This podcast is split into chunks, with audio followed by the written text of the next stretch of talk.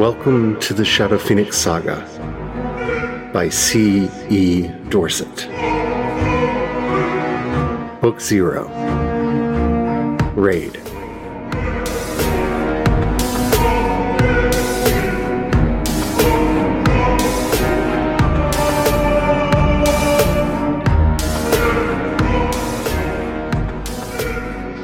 Chapter 1 Offer of Gain. Ice clinked into the bottom of the yellowed glass, then hissed and cracked as the Ashanaer whiskey flowed over it. Maeve nodded at Lou, her favorite bartender at the Nimble Eel. She added a few sesri to the cost of the drink to ensure he would send any prospective clients her way. She took a sip and glanced around the bar. Its spicy peat scent relaxed her muscles as the liquor peppered her mouth and burned her throat. A warm gloom huddled close to the lamplights and candles, lending a golden hue to the grayed timber covering the walls and the ceiling. The aging glass in the windows hung low in the panes, its exterior frosted from the sand and salt in the wind tapping on it over the years. She sat in the rear of the bar and pinned her long black hair behind her ears. The wood creaked a lazy sigh as she leaned back. This table suited her purposes well. It was private enough to conduct business, and the light from the nearby wall sconce cast a golden shine on her deep brown skin, almost making her glow. She needed to attract attention, and with any luck, a well paying client. Maeve was one of the few human Oreids in the bar. People of every shape and size sat at the tables. Many of them needed booster seats to reach the tabletops. Some weren't even people, spirits who didn't shun the company of the living mixed with the others. They were all windjammers. Their faces were drawn and haggard, like her, they struggled to keep their ships on the sea and their crews fed.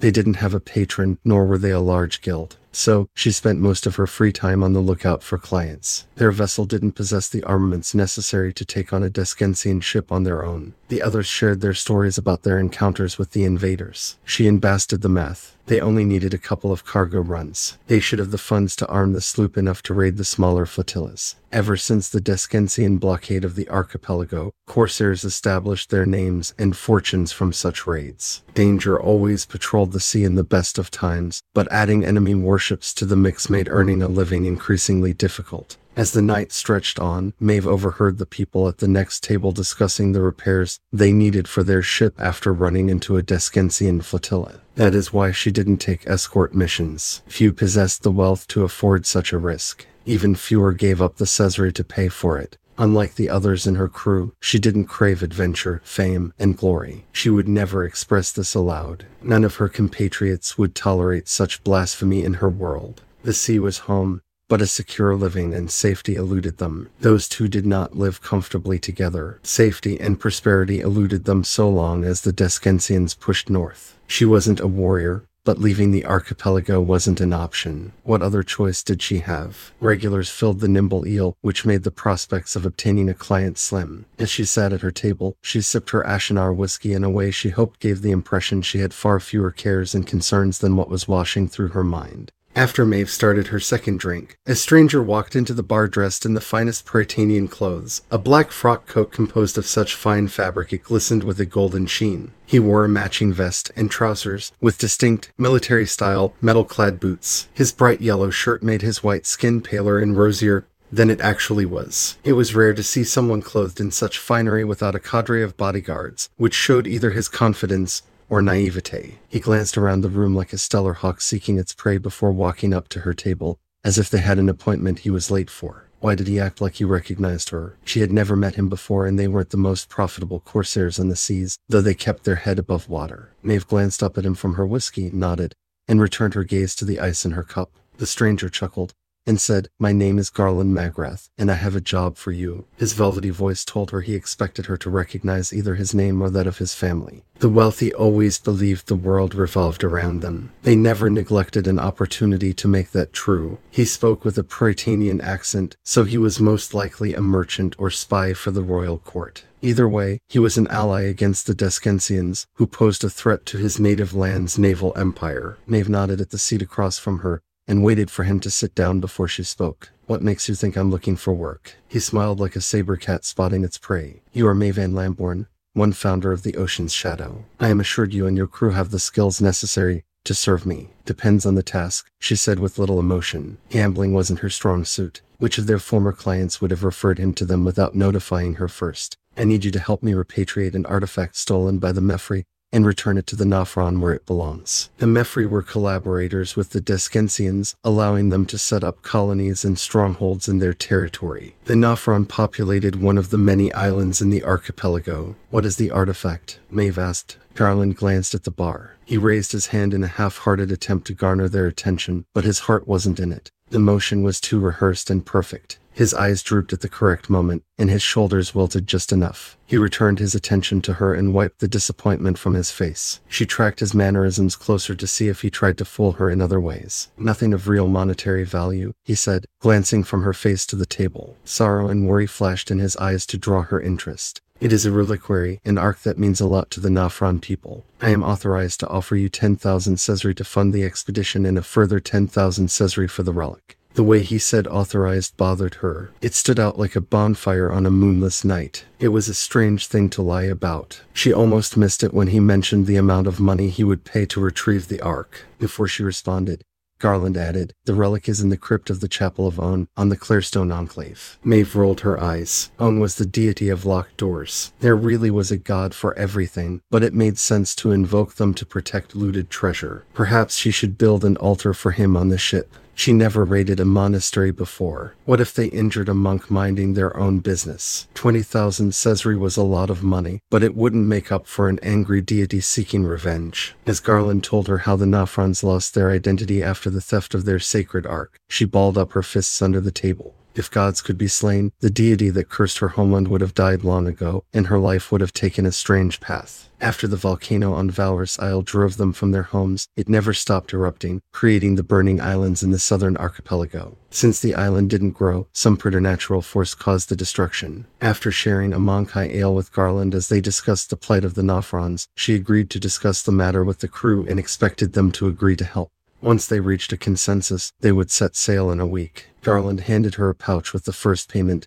and a map. Prepare to set sail when you have consensus. He stood up and bowed. I will bring you everything we have on the crypt and the ark in a couple of days. He flashed a smile and walked away before she responded. Maeve shook her head. She had rarely met such a confident person. The affectations suggested his power was beyond question. She picked up the pouch of coins. Sebastian might not agree to the mission. She sighed. Harley would trust her, but Bass would need more convincing. If she convinced Iron Crane and Jade Crescent, then they would help her convince him. After all, this was the first time they risked the wrath of a deity. After downing a dire arrow shot at the bar, Maeve relished the warm sensations rippling through her body as she celebrated landing such a large commission. The brisk salt air tingled her skin as she exited the nimble eel to head back to the dock. Duskmere was a charming town where cultivators, windjammers, and pirates mixed and mingled. Fights were common, but rarely to the death. She kept her money concealed in a hidden pocket in her waistcoat to keep it out of the hands of thieves. The sharp, swept roofs curled against the wind to deflect the storms from tearing into them. The wood, brick, and even the stone were bleached white by the relentless, salty breeze from the sea. On the rare still nights like this night, a dense fog marched off the ocean into town. The ocean forbade them to forget its dominance for a minute, or they might presume they controlled their lives that the winds and the waves might take from them at any moment. Maeve smiled to herself as she walked past the name gilded on the side of the ship, OSV Buttercup. Through hard work and a pristine reputation, the Monkai extended their charter as a sailing fleet even though they only had one sloop. The vessel had seen better and worse days. Maeve rebuilt it from a wreck, marooned on the shore in Cape Livemorn with Bass and Harley, and claimed the ship as their first salvage. With their salvage warrant, they filed for recognition of their fleet. The ocean's shadow vessel Buttercup, she whispered under her breath like a prayer. She loved that a name as silly as Buttercup would one day send fear through her enemies and others who might consider doing her harm. The name fit her and her crew well, a delicate flower backed by weaponry capable of grinding almost any target to dust. With money from this commission, she could supply the cannons that would allow them to become a genuine power in the archipelago. With further commissions like this, she could upgrade to an airship so the fleet might live up to its name. The ocean's shadow flies above us and guides us with her winds. The ocean's soul embraces us as we sail until the end. She whispered the old lullaby with a smile. The memory of her mother's voice rang in her mind. As she came up alongside the ship, she pulled her signal whistle from her inner pocket and played the boarding song. The imposing, shark like silhouette of Jade Crescent peered over the side. The dorsal fin on his neck blocked out the stars behind him. He was a Sadeth born with a sharkhound familiar. He stood so tall compared to his familiar Dreamclaw, who wasn't a large creature. Normally, the Sadeth mirrored their familiar's size as a biped, but she never asked. His imposing stature and strength were a boon to the crew. Jade lowered the gangway for her to get aboard and smiled at her as she walked past him. To anyone who didn't know him, his sharp, triangular teeth and broad smile inspired fear. His silvery gold skin and white chin and chest mirrored that of his shark hound. Her pet Ulan, Gomruth, ran up to greet her. He resembled a short, stocky red crocodile with an enormous draconic head that made up most of his body. She petted him on the snout, and he ran off into the gloom to continue his patrol of the deck. Jade asked her how the night went. Maeve wrinkled her forehead and cocked her head to the side. With a sigh, she helped him pull the gangway back up. After securing the rope, she walked away. Through the door under the quarterdeck, she glanced toward her quarters before turning the other way. When she walked into the boardroom, the small Nephir, Iron Crane sat at the table shuffling a deck of cards. He resembled a doll carved out of a large, tan squash dressed up in a white shirt and dark gray denim pants, whose face was carved with great care. He glanced up at her with a wry smile. You look like you've had a couple shots. I take it we have a new employer. Maeve nodded. Are you casting oracles or getting ready for a game of tricky nights? Don't change the subject. Spill it. What is the job? Maeve sat across from Iron Crane at the table. You know she won't talk until everyone is in here, Harley said from the door. Darling Maeve, do you really think Crane even cares about the future? Harley resembled a member of an enigmatic doom band with her long black hair and black vest and denim jeans. Her pale pallor and the chains were marks of a shade duelist. Maeve shook her head. I was just trying to be polite. Harley raised an eyebrow. You were trying to fill the air with sound that meant nothing but to distract us from the terminal waiting on Jade to get here. She laughed and sat down. That's me, the person who talks too much and can't stand the silence. Neither Maeve nor Harley said another word. Instead, they made subtle faces at each other like children at a solemn observance trying to play without invoking the wrath of their parents. Crane shuffled the cards and hummed a song from his homeland, a bittersweet melody that only added to the atmosphere. After Jade arrived with Dream at his heels and took their seat, Maeve said, I am going to be blunt. Garland Magrath approached us to raid a monastery in Daskensian territory to retrieve an ark that was stolen from the archipelago. Crane chortled, Bass will never agree to a raid on a monastery. Jade nodded his head. He might be sympathetic to the cause, but it probably won't be enough to convince him. Harley laughed. Maybe if we just say it is a heist, he will agree. We will not manipulate or trick him, Maeve said. He will probably agree just because it is in Daskensian territory. Bass managed the legal affairs of the crew and their relationship with the local authorities. He understood the rules better than the rest of them. The ship's charter is clear, Harley said. All jobs have to be agreed on unanimously. If he says no, it is over. How often has he quashed a job? Jade asked as he steepled his hands and leaned back in his chair, especially one with such cultural significance. Did you get a good description of the target? Crane asked. Maeve wobbled her head back and forth on her shoulders. Maybe. It is an ark, a reliquary that means a lot to the Nafrons. Garland is going to deliver more information to us in a couple of days. Is it the body of a saint or something else? Jade asked. He didn't say, Maeve said. I don't think that would make that much difference. Did they keep it at the chapel of Own will matter a lot more. But he doesn't have a devotion to Own, Harley said. Yeah, Jade grunted.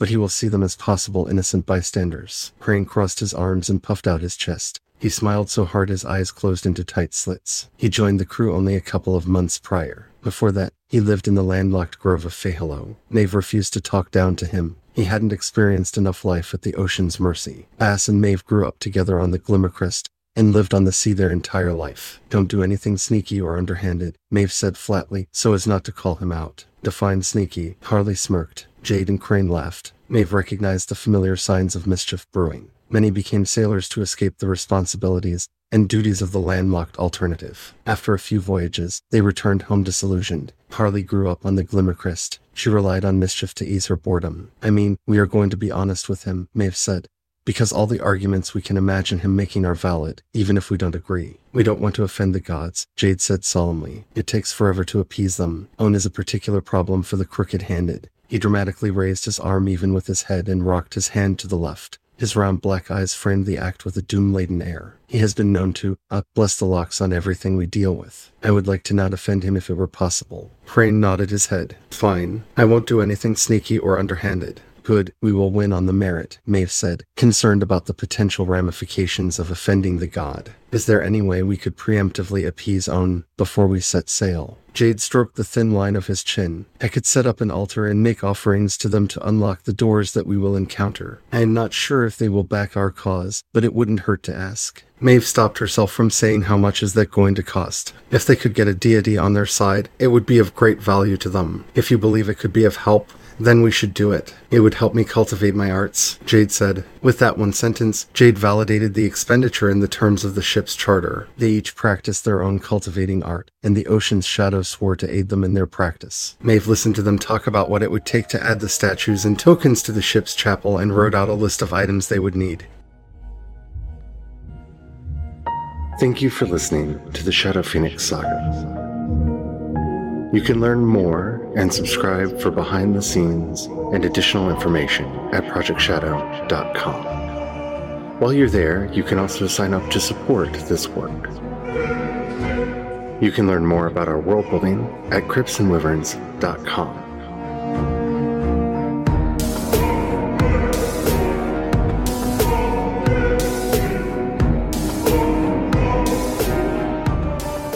Thank you so much for listening. And as always, thank you for your support.